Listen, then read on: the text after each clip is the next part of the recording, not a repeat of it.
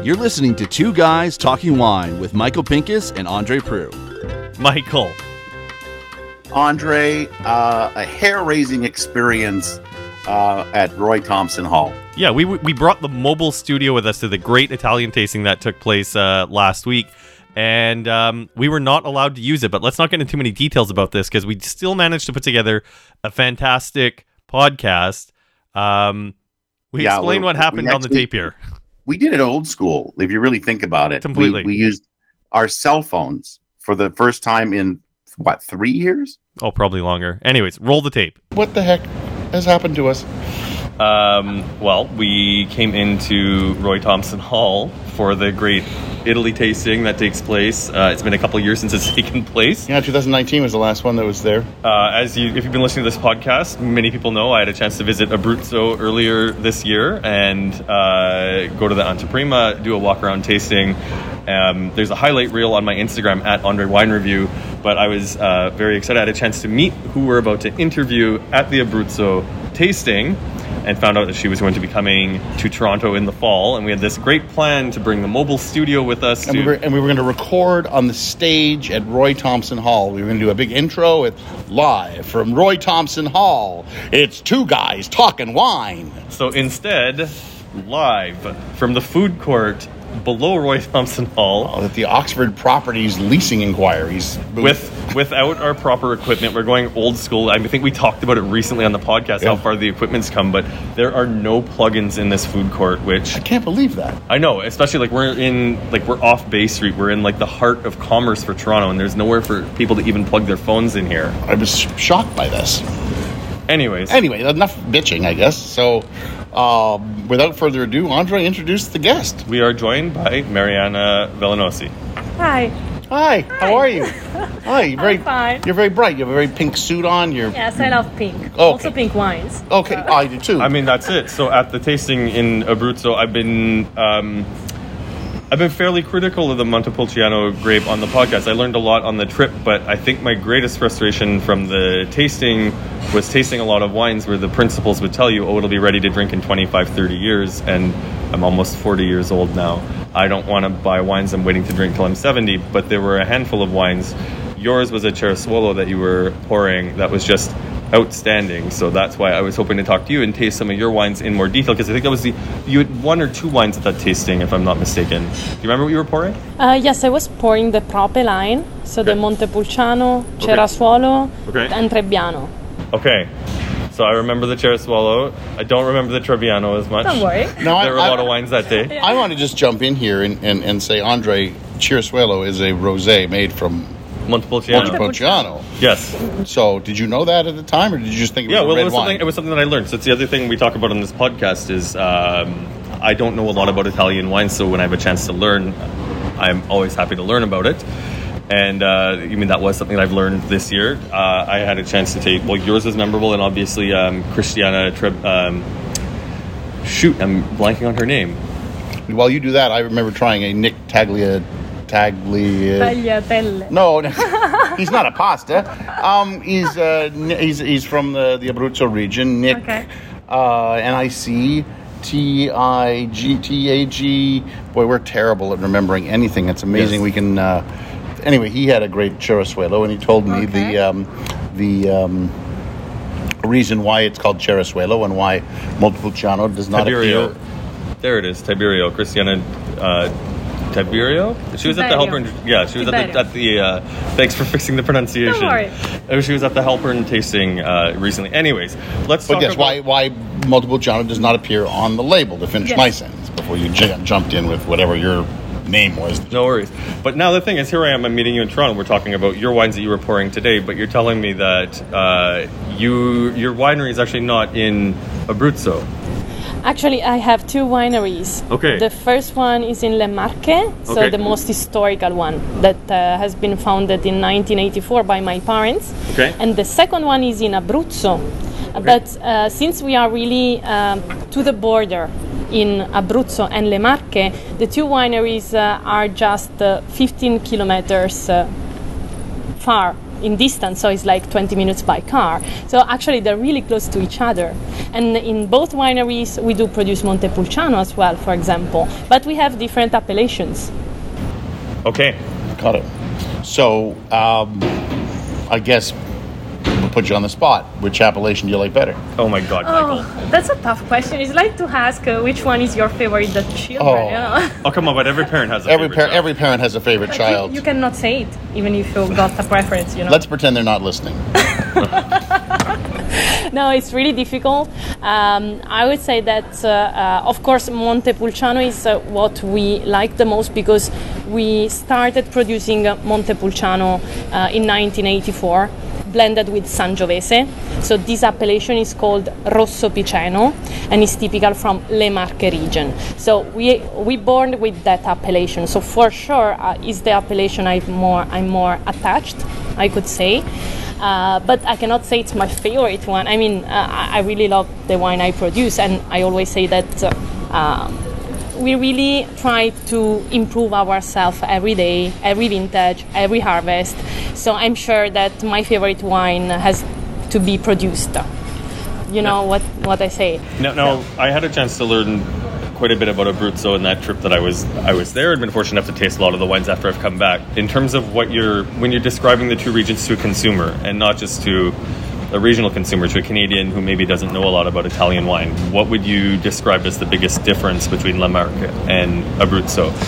First of all, the wine production. I mean, in terms of numbers, Abruzzo is well known for the wine production, while Le Marche is still quite undiscovered. So for this one, there is a main region, which are the numbers of wine production. If we think about the average Italian wine production, so Italy produces per year 50 million hectoliters of wine. So the first region in terms of production is Veneto, where Prosecco is, so they produce more than 9 million hectoliters per year, for example. Abruzzo is a big producer. So Abruzzo, the region, produces almost 4 million hectoliters per year. So it's a big producer, especially with the Montepulciano, which is one of the biggest appellation in terms of wine production in Italy. Le Marche, on the opposite side, is one of the smallest regions in terms of wine production. So the whole region produces 800,000 hectoliters per year. So it's a really small production compared to the other regions of Italy. So it still has to be developed compared to Abruzzo, for example. And at the same time, I always say that Le Marche wine production is a well-kept secret of Italian winemaking, because we have the perfect condition for winemaking, but we are not well known.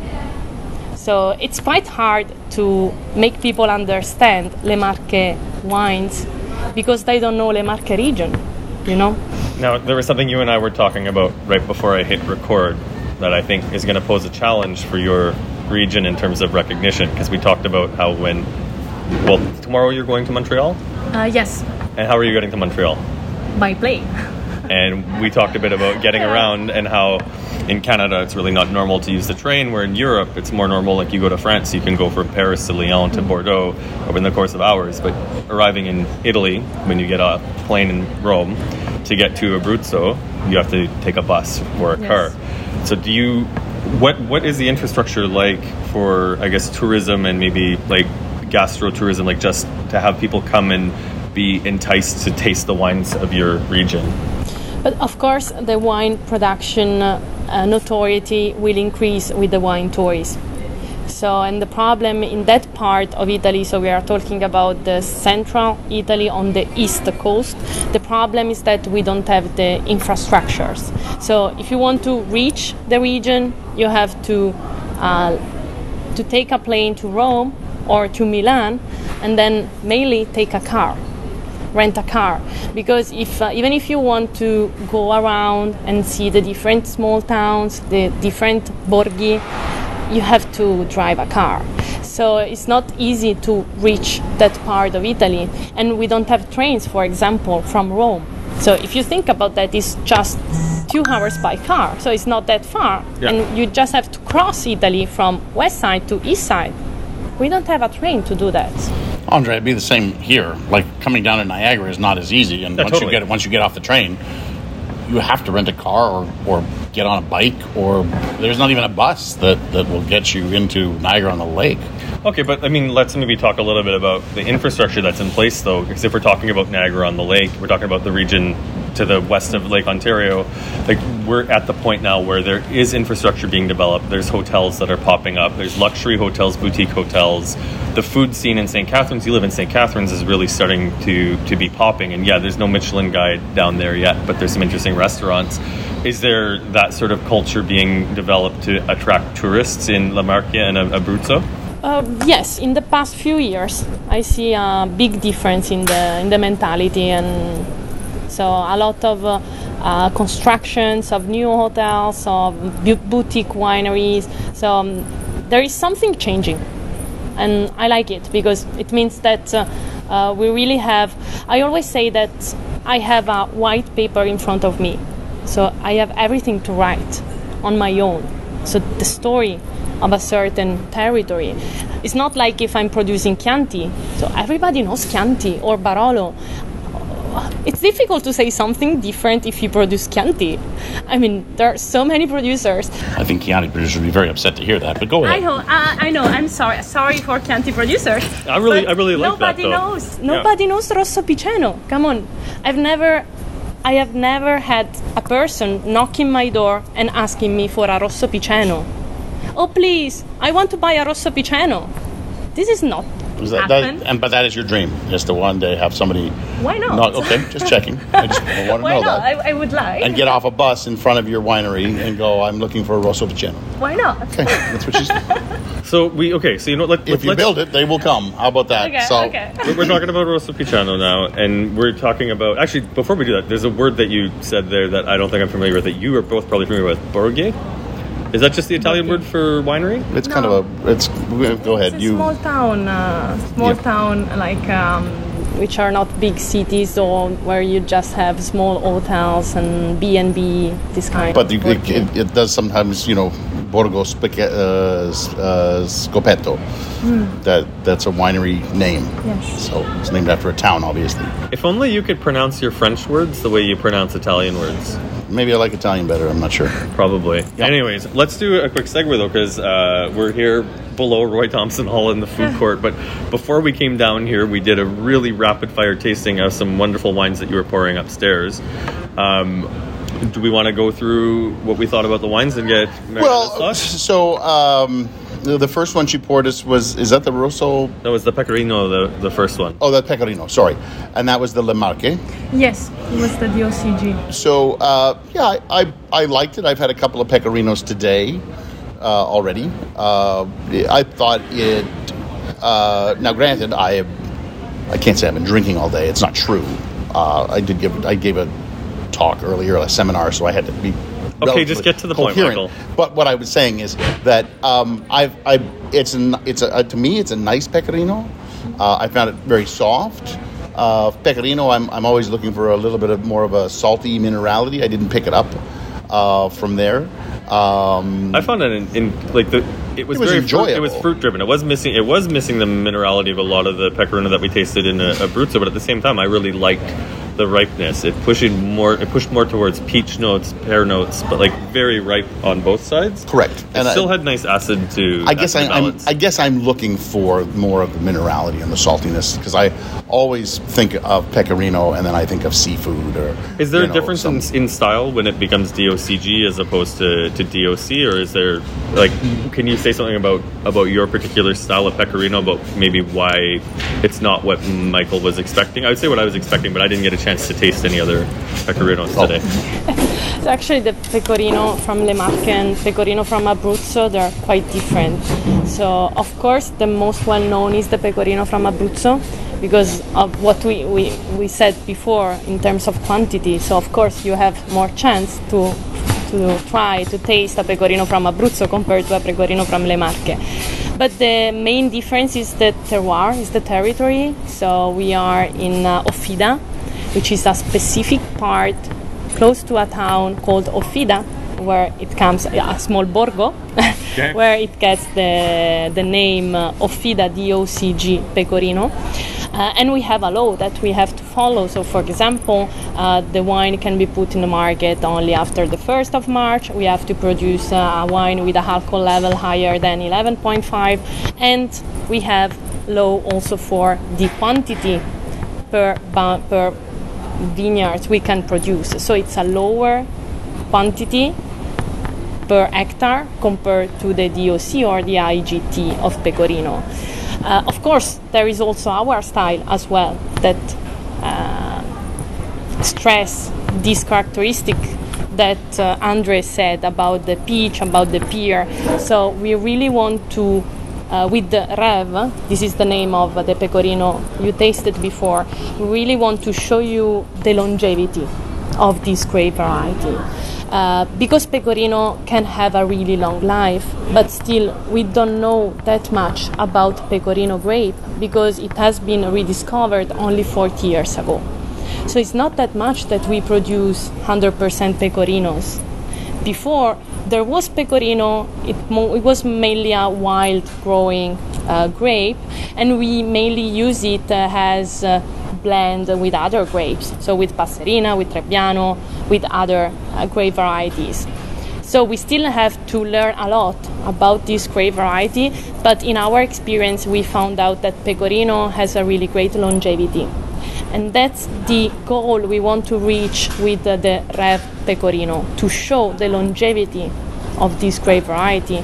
That's why we also use barrique for the fermentation. Maybe that is the point why you miss a little bit of minerality, of acidity, and you have more richness in terms of fruits. But that's a style. Correct. So the barrels that you're using, though, they didn't taste like there was new oak on that. Is it older barrels that you're using? It's new oak. No way. Yes, but didn't taste oaky. So no, but just a small part of the wine. Oh, okay. So not the whole quantity. That's my brother who is in charge of the production of Rev. So it's his project, and only up to 50% maximum of the wine does the fermentation in barriques. The other 50% remains in stainless steel, and after a few months we blend together the two wines and then we go to the bottle. So got it. Okay.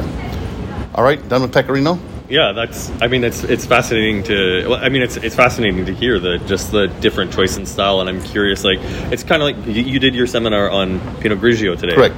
Pinot Grigio is also a grape that is very versatile in terms of style, especially in Italy, when you can go from north to south. Like a Sicilian Pinot Grigio tastes a hell of a lot different than.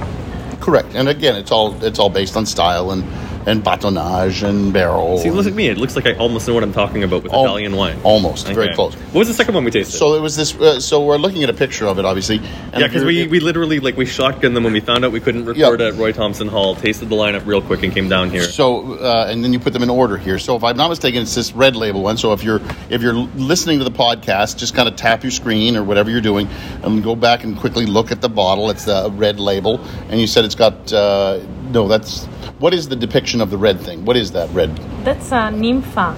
Ninfa is the goddess of the wood. Okay, so it's a nymph. It's a wood nymph. Okay. Yeah. Okay. Because I know you said that in the other ones there's four people dancing, and then I was like, wait a second, where's the people dancing? So tell us about this wine first of all. What's the name of the wine is Ninfa? Ninfa, yes. Ninfa, okay. And then tell us what it is and from which region it's from. So Ninfa actually is our last pour because it's the second vintage we produced this wine, and we wanted to produce a supermarket, so IGT wine with international grape varieties. That was our goal. Then we came out with this blend. It's a blend of Montepulciano, because we are mainly produce Montepulciano, and Cabernet, Merlot, and Syrah. What is the dominant grape? Is it Montepulciano? It's always Montepulciano, the dominant grape. Okay. Even if with this wine, there are 40% Montepulciano and the rest of international grape varieties. And Ninfa is a wine that we We launched 2 years ago because we wanted to celebrate the 20th anniversary of Ludi, which is the other wine, actually. Okay. Because Ludi is born on this idea to produce a wine IGT with international grape varieties. So since afterwards the DOCG is born in my territory, the Offida DOCG, so the same as the Pecorino. We have two, Offida DOCG Pecorino and Offida DOCG Red. So since the DOCG is born, we decided to start producing a DOCG wine. So we had to change the original idea and the original recipe. But your DOCG clearly worked with you to allow those international grapes to be part of the blend. Yes, but only in a smaller part, 15%. So okay. I had to change completely the idea of the wine. Okay, listen, are there financial and tax breaks for making a DOCG versus an IGT? Is that why you made the changes, or is it just more prestigious to be DOCG? What's the reason for pushing back when you could still continue to make an IGT wine if you wanted to? But that's a good question, actually. Okay. It's a choice. I mean, I know a lot of producers producing IGT, and not even if they are in the OCG areas. That's a choice of the producer. In our case, we really wanted to stress the territory. And since a new DOCG was born, that was for us an opportunity to increase the notoriety, the brand of the DOCG by producing a wine in the DOCG. But I guess it's a choice. That's why now we also started producing again IGT wine on the original idea of Ludi. Was Ludi you poured today? Was that IGT? It's a DOCG. DOCG. Okay, so today. Okay, understood. So now the Ninfa. What did you think of that? That's the one that's 40% Montepulciano. I have a question. I have another question. Okay. Because we're now talking about the marketing side of this and trying to raise the notoriety of the Le Marche region. How has the market responded to this concept of making a supermarket wine?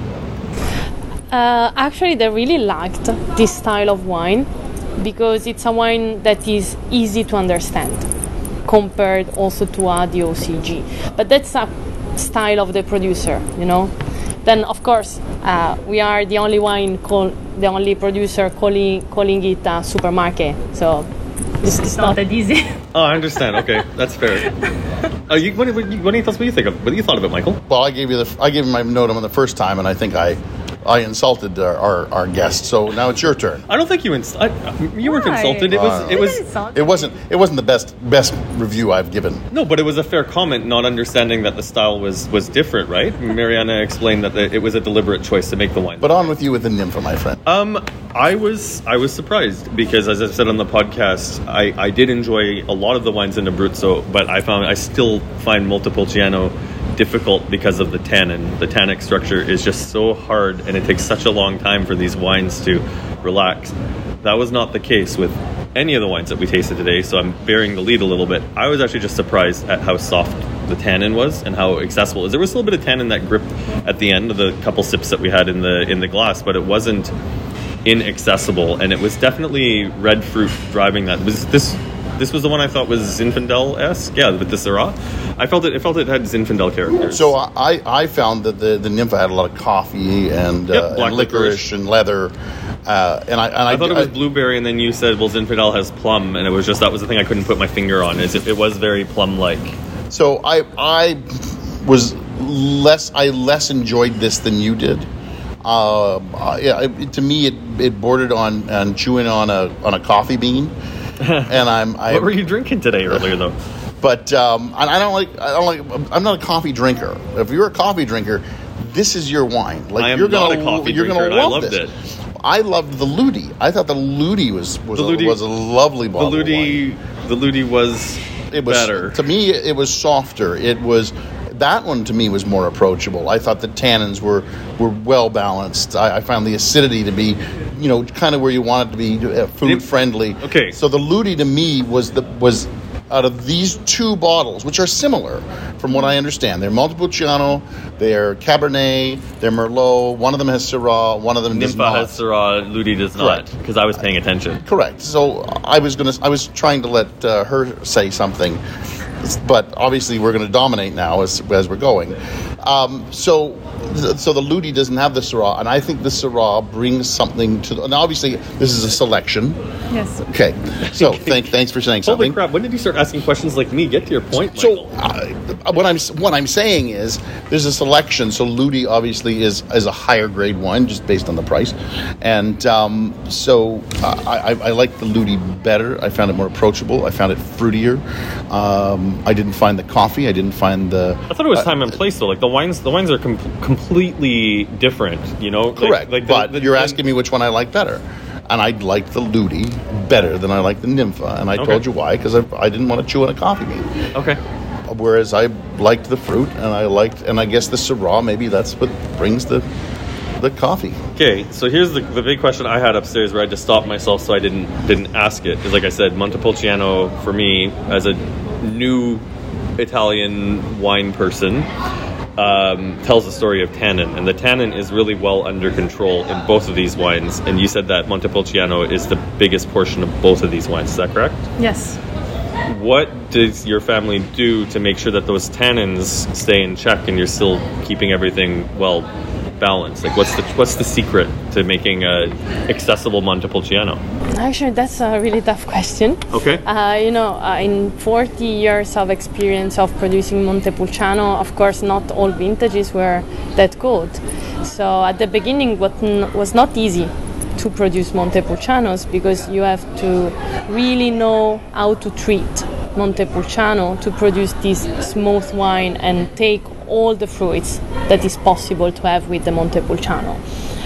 For sure, starting from the vineyard, so you have to work a lot on the grapes, so to produce a good Montepulciano. So doing a selection of the best vines, and also not producing a too high quantity per hectare, it helps to take under control the quality of the Montepulciano. And for sure the barrels, because we use a lot of barrels to smooth this part, it can help. But of course, that's a more technical question, and my brother would answer better than me.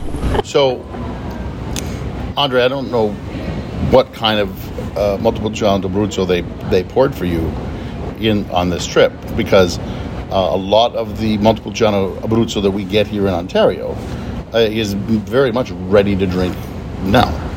Mm. Well, we should do another tasting later on this year, because, like I said, it was my frustration on the trip was finding all these wines that were so fussy and difficult, except, have you tasted the Villamagna? Yes. Wines? Yeah, yes. I found that the entire region, the focus is making the wines more accessible, and that was one region where like every wine was just being pushed ready to drink. So I'm happy to do it. I'm happy to revisit Abruzzo and Montepulciano to taste these wines to keep find something that's more accessible. We had a Montepulciano d'Abruzzo dinner. I remember those wines being fussy as well. Oh, see, I didn't find them fussy. I found them, ready or on the cusp of being ready. Not 40 years ready. I'm in, within a couple of years. So I don't know where you're getting the fussiness from. Okay, so what am I doing wrong?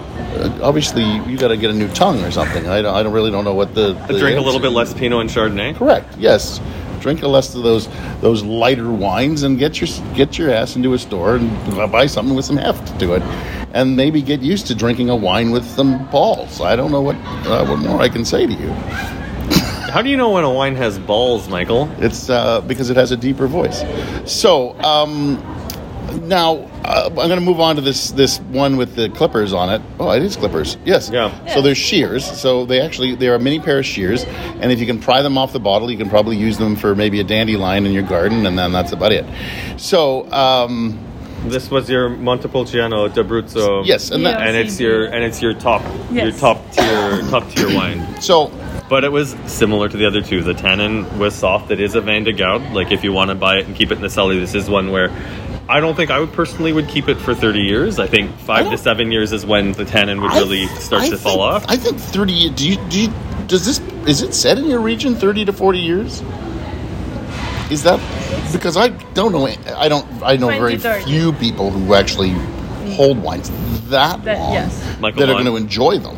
Well, maybe yes, not anymore. But you know, in 20 years, yes, 40 years is pushing it because you're really gonna be in tertiary territory. Yeah, I might be exaggerating a little bit with my frustration as an impatient wine critic. You're at this point, if you wait 40 years to drink this, you're basically licking the forest floor. Like there's going to be nothing. Okay, let's just get to this wine. Be fruit forward. I always suggest 20, maximum 25 years. Yeah, I could see so I could see this wine. So this is what is it called? Verso Sera. Verso Sera. So Verso Sera is I thought this was lovely, and you said you could drink this every night. Yes. And I would like to drink it every night. I don't have that kind of money. It's $80 a bottle in this market. Correct. So, but it is a very approachable wine. It's a very delicious wine. It was my favorite wine of the four, and I really enjoyed drinking it. And had we been sitting here with a glass of wine, not in Oxford Properties, wherever the heck we are, underneath the Roy Thomson Hall, that would be the wine that I would sit here and sip on, and we could have this wonderful conversation using proper microphones. Interesting. I liked Ludi best. Oh no, I thought that Montepulciano was. I really love Montepulciano d'Abruzzo. I think it's such a lovely grape. It makes such lovely wines. I like the fact that you can hold them easily 5 years. Like, I don't know about 25. I don't think I've held them. You know what? I probably have one. You have. I probably. I have, but you know, ones that were really cheap to buy. But I really like Montepulciano d'Abruzzo. Let's let Mariana jump in. She's trying to. I tasted Ludi from '98, okay. So it has 20 years in bottle because it was, and I can say it was really, really good. So actually, 20 years is a good. Does it still have a lot of fruit to it, or was it more tertiary characteristics? Yes, more tertiary. Oh. Correct. So a lot of licorice, a lot of café, as you said it before, a lot of tobacco. The fruit was not the crunchy, fresh fruit that you have today with the new vintage, but still you had some hint of fruit. So hints of dried fruits? Yes. So Andre, that's just not your bag. No, totally not. I like my wines with like a little bit of youth and vibrancy to them. But maybe on this one, we've gone through the wines. Yep. We've talked about Le Marche. We've talked about Velenosi. How can people find out more about the winery if they'd like to decipher my poor pronunciations of everything that you've said? But we have a website, so everything is on our website about our wines, and also all the explanation about each wine we did personally, me and my mother, because we wanted people to really can hear our voice and what we have to say about each wine. And in Ontario, we work a lot actually in the HoReCa, so in the restaurants sector. More than stores. So we serve Italian restaurants mainly. Well, thank you very much for taking the time to meet. It's good to connect again, and maybe next time it'll be in Italy, so you guys can both correct me on my view of Montepulciano, because it sounds like I need some stuff to learn. We can let him taste other Pecorinos. Yes, yeah. I would like to try some more Pecorino. Exactly. Thank you so much. Thank you for inviting me. It was a pleasure. Thank you. Thank you. So I now need to learn more about La Marca. I'm sorry. I'm up to everyone. Le Marche, yes. Okay. So you know how I give you a hard time about French pronunciations? I get people who come at me hard on my Instagram whenever I mention anything in Italian. And the thing is, there are a lot of parallels between French and Italian. Like when I'm in Italy and I'm around Italians, I can get the gist of what more people are saying. But I just can't wrap my head around the pronunciations. I'm good with wine knowledge. Like if you're in a wine cellar, wine shop, that kind of thing, I get all of those words. I may miss one or two, but usually I'm beside somebody that I can turn to and go, what does that mean? But I can get it, as you know, and I also, you know, they point a lot. So you get the gist of what's going on. I'm pretty proud of my Italian accent lately, though. Yeah, I mean, good on you for that. So I know I cut one part out of the interview because I wanted to talk about where you could get some of these wines just because they were delicious. We did enjoy the wines. A couple of shout outs to Casamoto, which is a really great restaurant run by the Chase Hospitality Group, and Eataly, if you're looking to pick one up. You and I were both, I think, we were impressed with the wine selection at Eataly. I was a lot impressed by what was happening at Eataly. Yeah. Like, I'd never been there before. What a fabulous little shop. Like, not little either. Yeah. Great selection of Italian wines. I don't think there's any that you can get at the LCBO. Like, it's just really well curated. Anyways, this is where we start to wrap up. I'm Andre Prue from AndreWinerView.ca. And I'm Michael Pincus of MichaelPincusWineReview.com. Follow me on social media at Andre Wine Review. You can follow me on social media at The Grape Guy and Michael Pincus. So take us away, Michael. Good night. Thanks for listening. Please subscribe to Two Guys Talking Wine on iTunes. Two Guys Talking Wine is produced by Jim Ray, Adam Duran, and Ken Little.